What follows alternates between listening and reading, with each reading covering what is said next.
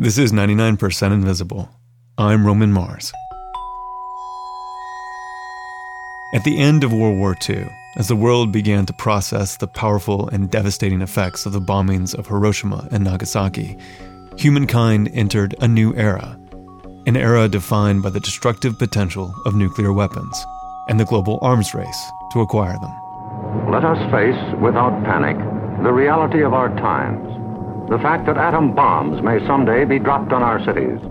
And let us prepare for survival by understanding the weapon that threatens us.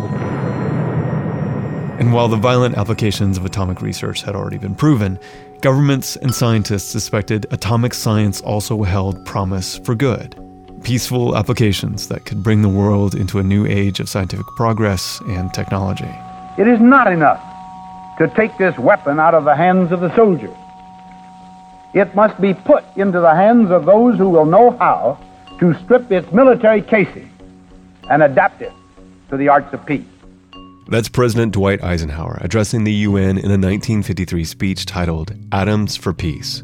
In it, he proposes creating an agency to oversee and promote safe, secure, and peaceful nuclear technologies, while also continuing to build up the United States' arsenal of nuclear weapons.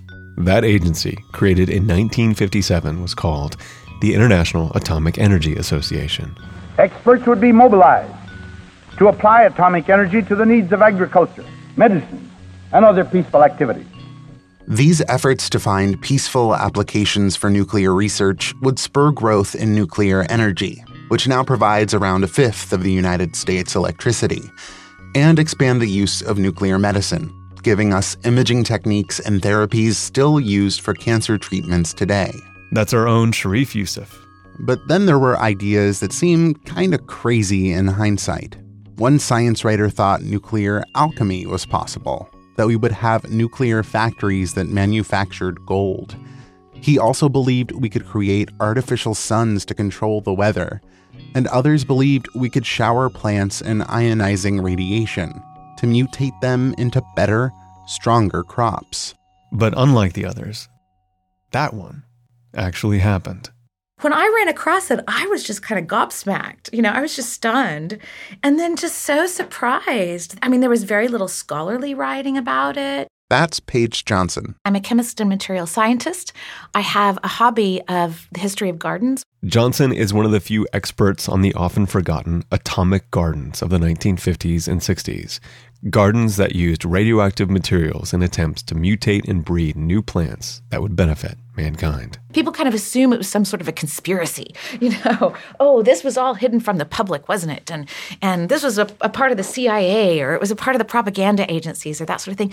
And actually, it wasn't. It was widely talked about in speeches. It was written about in popular magazines. Atomic gardens have been largely forgotten, but they weren't top-secret government projects purposely obscured from us. They were right out in the open, and they produced new kinds of fruits and grains and vegetables that we still have on our grocery store shelves today. The atomic gardens of the 1950s and 60s were part of a broader interest in atomic research that ramped up during and after World War II. But they were also part of a much older quest to breed better, hardier crops.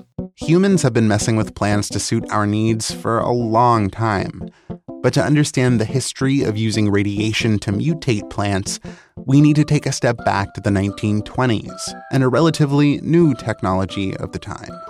X-rays.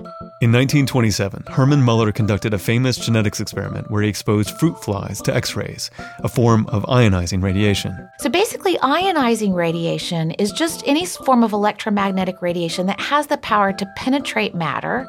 So it has the ability to potentially go inside the cell and actually alter the genetic material. The X-rays changed the genetic makeup of some of the fruit flies, and some of those changes, those mutations, were heritable, meaning that they could be passed along to the next generation.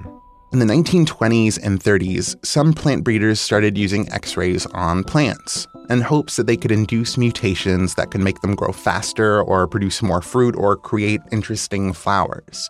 But enthusiasm for those techniques would soon die down. And for a while, the world lost interest in how radiation could alter plants. Fast forward to World War II and a top-secret mission spearheaded by the U.S. government. The Manhattan Project. a new branch of the Army's Corps of Engineers was established to administer work on military uses of uranium. The U.S. began doing research not only on how to make atomic bombs, but what their effects might be after detonation. In concert with the kind of weapon-based experiments, they had started to kind of try to monitor what the effect of the nuclear radiation and fallout would be on plants and animals as well. That research continued after the war in a project called Operation Crossroads, where the U.S. tested nuclear bombs around a small cluster of islands in the Pacific. The Bikini Atoll is where the U.S. was testing the atomic bombs out in the middle of the ocean. And that's the first place where they really start intentionally planting plants and seeing how they're affected.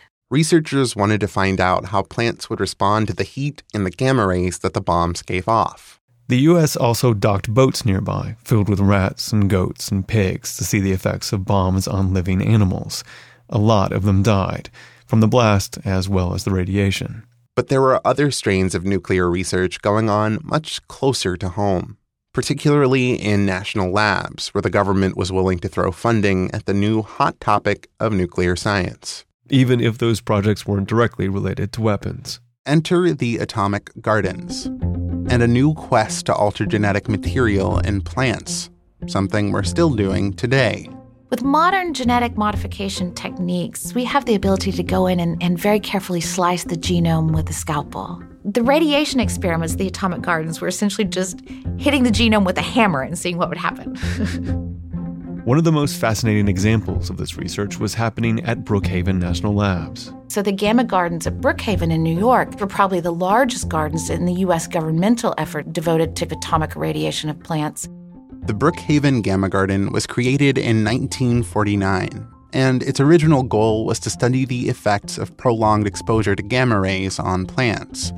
But eventually, they began to research whether they can use gamma gardens to induce beneficial mutations. The essence of a gamma garden is it looks like a big circle with pie-shaped wedges, and at the very center of the pie is a radioactive source that was usually contained in a pole and would be raised above the level of the ground. To call them gardens actually makes them sound smaller than they were. Many of these gamma gardens were 5 acres in size, so they were really massive installations. And because of the wedges, when viewed from above, it almost looks like the symbol for radiation danger. The center pole contained a radioactive isotope, usually cobalt-60, that would shower the field with gamma radiation for about 20 hours a day. When it was time for researchers to go in and see the results, they would lower the source into an underground bunker made of concrete or lead, step inside the field's high fence, and inspect the plants arrayed around the center. Generally, at the very front of the source, almost all of those plants would die, pretty much, or they'd be shrunken and shriveled. As you got back towards the back of the pie-shaped wedge, you'd see plants that were living that might look normal, but which were going to be evaluated to see if they had any abnormal growth patterns. Mutations naturally randomly occur in every living cell, but here the researchers were hammering the plants with radiation in an attempt to increase that rate of mutation in the plant's DNA. So in a sense, the scientists hoped to speed up evolution. They were hoping to create crops that could withstand harsh growing conditions, that were more resistant to disease, that could produce more food to help feed the world. I was struck again by just what a utopian quest it was to kind of rebuild plants and end world famine and make the world, they even used this language, a smiling Garden of Eden. And this quest wasn't just taking place in the U.S. By the late 1950s, similar experiments were happening around the world, in Norway, Sweden, Costa Rica, and the Soviet Union, among other places. And not all of these efforts were run by the government or fancy research universities. Some were done by curious citizens. The Atoms for Peace movement began to support the idea that home experimenters could run their own nuclear projects. As part of this Atoms for Peace effort, it was really actually designed to enable atomic entrepreneurship as well, which seems startling. You know, it's like kind of if the startup culture of today existed, only you could get a radioactive source from the government with which to run your startup company. In the late 1950s, an oral surgeon in Tennessee became one of these atomic entrepreneurs. His name was C.J. Spees, and he built a little bunker in his backyard where he started irradiating seeds and selling them to home gardeners and to children looking for science fair projects. These irradiated seeds weren't dangerous to handle. Just because something's been irradiated doesn't make it radioactive. One of Spees' biggest clients was an English woman named Muriel Howarth, who was an enthusiast of all things atomic and all things gardening. She formed something called the Atomic Gardening Society, and its purpose was really to engage the lay gardener in the sorts of atomic experiments that were taking place in the national laboratories. So she wanted to provide them with irradiated seeds, and they would hopefully discover useful mutations in people's backyards. People could become members of her Atomic Gardening Society, and Muriel would ship out the irradiated seeds and ask them to send back any data they could about the plants. This was really an early example of crowdsourcing science, was what she was doing. And her Atomic Gardening Society was just one of Howarth's efforts to get people involved and interested in nuclear science. Previous to forming the Atomic Gardening Society, she had published something called the Atomic Digest, whose byline was Safeguarding the Atom for the Layman. That digest was part of another society she started called the Atomic Society for the Layman. Albert Einstein agrees to be the first patron of her society. She was invited to gatherings of the Nobel laureates who acknowledged her, who say, "Our goals are much like yours." A lot of atomic scientists liked the idea that their work was being used for something besides making bombs. So the atomic scientists were very concerned that the power of the atom would be kept kind of only for evil and only for weaponry, and felt like the safest route for it was for it to be brought out into the open and into the realm of the layperson and into these more peaceful causes. And Muriel certainly made great efforts to help this cause. She had a lot of atomic gatherings and events. So there were film screenings about atomic topics, there were lectures, there were parties. And she was particularly unique in that she spoke explicitly to women about this. In 1950, she even staged an elaborate performance in which actors pantomimed the basic structure of an atom. And it was reviewed by some pretty major publications. So here is the review of the performance in Time magazine. Before a select audience of 250 rapt ladies and a dozen faintly bored gentlemen, some 13 bosomy Atomic Energy Associates in flowing evening gowns gyrated gracefully about a stage in earnest imitation of atomic forces at work. By the 1960s, popular interest in atomic gardening was coming to an end. Members of the Atomic Gardening Society grew tired of seeing very few promising results from their seeds. It was extremely rare to get a beneficial mutation, and mutations were hard for people without scientific training to detect. Backyard atomic gardening basically reached its peak with Muriel Howarth. But radiation plant breeding didn't completely disappear. Japan has an institute that uses a radiation field very similar to the Brookhaven Gamma Gardens, and the International Atomic Energy Association and the Food and Agriculture Organization of the United Nations have a joint plant breeding team, still conducting research with radiation today. And there are still varieties of plants in our food system that came about from radiation experiments. A strain of durum wheat in Italy, varieties of rice throughout Asia, certain pears in Japan, and a breed of sunflower in the U.S., just to name a few. Also, the Rio Star grapefruit came about because of radiation breeding experiments and now accounts for about 75% of the grapefruit grown in Texas. Our producer, Delaney Hall, used to live in Texas and can confirm that it is delicious. Yeah, I can confirm that it is delicious. But despite some successes, radiation plant breeding never managed to live up to its ideals of ending famine and turning the world into a, quote, smiling garden of Eden. Basically, after the 60s, it was clear that things didn't live up to their promise. It definitely didn't live up to its aspirations. That's Helen Ann Curry. I'm a senior lecturer in the history and philosophy of science at the University of Cambridge. She's also the author of Evolution Made to Order, Plant Breeding and Technological Innovation in 20th Century America. Curry thinks that over time, especially as environmentalist movements started, people may have become less intrigued by and more wary of all things nuclear. including radiation breeding. Whether it's going to create horrible things in the field that I might not want to ever eat anyway. I wonder if radiation lingers on the seeds and might pose a threat to me. So I think this view becomes much more mixed about what the possibilities are. Some historians believe that the Atoms for Peace movement was just a cover anyway, a way to put a positive spin on atomic research as the U.S. continued to build up its nuclear arsenal. When Eisenhower assumed office in 1953, the U.S. had about 1,000 nuclear weapons. When he left in 1961, there were around 18,000. Eisenhower needed people to believe that there was hope in nuclear research, not just fear, so that we wouldn't turn away from nuclear weapons completely. He wanted us to keep pursuing nuclear technology even if it scared us, because the Soviets were certainly pursuing it, and that was even scarier at the time. But this march toward mutually assured destruction would leave us with other world-changing non-military innovations too, like nuclear power, the expanded field of nuclear medicine, and, of course, the unarguably delicious Rio Star grapefruit. Paige Johnson runs the blog Garden History Girl and the nanotechnology company 109 Tech. She's also collecting oral histories of the backyard atomic gardens, so if you or someone you know planted some irradiated seeds, go to AtomicGardening.com to add your story.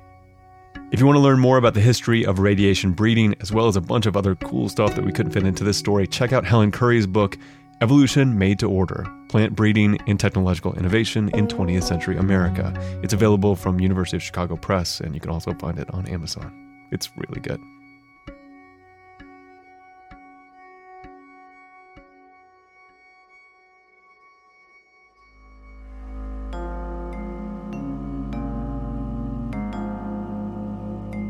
"99% Invisible" was produced this week by Sharif Youssef, with Delaney Hall, Avery Trufelman, Emmett Fitzgerald, Sam Greenspan, and me, Roman Mars. Katie Mingle is our senior editor. Kurt Kolstad is our digital director. Taryn Mazza is our office manager, and Sean Rial composed all original music for this episode.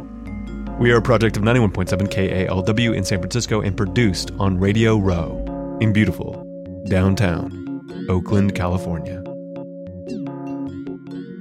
Are you currently hiring? Because if you are, my heart goes out to you, because it can be one of the hardest things you do as a business owner. Do you know where to post your job to find the best candidates? Posting your job in one place isn't enough to find quality candidates. If you want to find the perfect hire, you need to post your job on all the top job sites.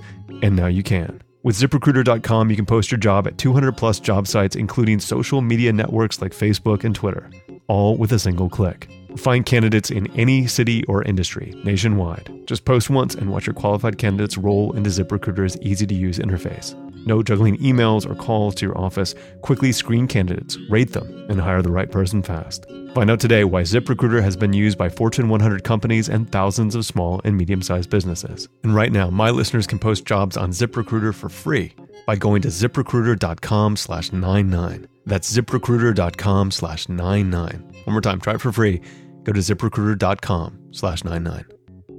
Support is provided by Blue Apron. Blue Apron is the #1 fresh ingredient and recipe delivery service in the country, with good reason, because they are great. As I'm recording this, I'm just back from cooking and eating a Blue Apron meal. It was chicken Milanese with lemon potato salad and fig jam, and it was amazing. I'm so impressed with myself. I've never had the skill or the patience to cook, but Blue Apron makes it so easy and incredibly rewarding. Plus, if you have kids, it's a fantastic way to expand their palate. I put food in front of my boys that they've never heard of before, but because they've had consistently delicious meals from Blue Apron, they try everything. You are all going to love it. Check out this week's menu and get your first 3 meals free with free shipping by going to blueapron.com/99. You will love how good it feels and tastes to create incredible home-cooked meals with Blue Apron. So don't wait. That's blueapron.com/99. Blue Apron. A better way to cook. This show and Radiotopia from PRX are supported by our coin-carrying donors who right now are deciding if they should carry the new Radiotopia coin or the 99pi coin in their pocket. I don't know the answer. Just look in your heart. The Knight Foundation and MailChimp, celebrating creativity, chaos, and teamwork. You can find this show and join discussions about the show on Facebook. You can tweet at me at Roman Mars and the show at 99pi.org. We're on Instagram and Tumblr too. But if you need to catch up with all the stuff we did for Frank Lloyd Wright Week or learn how to properly adjust your car mirrors, that was a really popular article this week, you have to go to 99pi.org.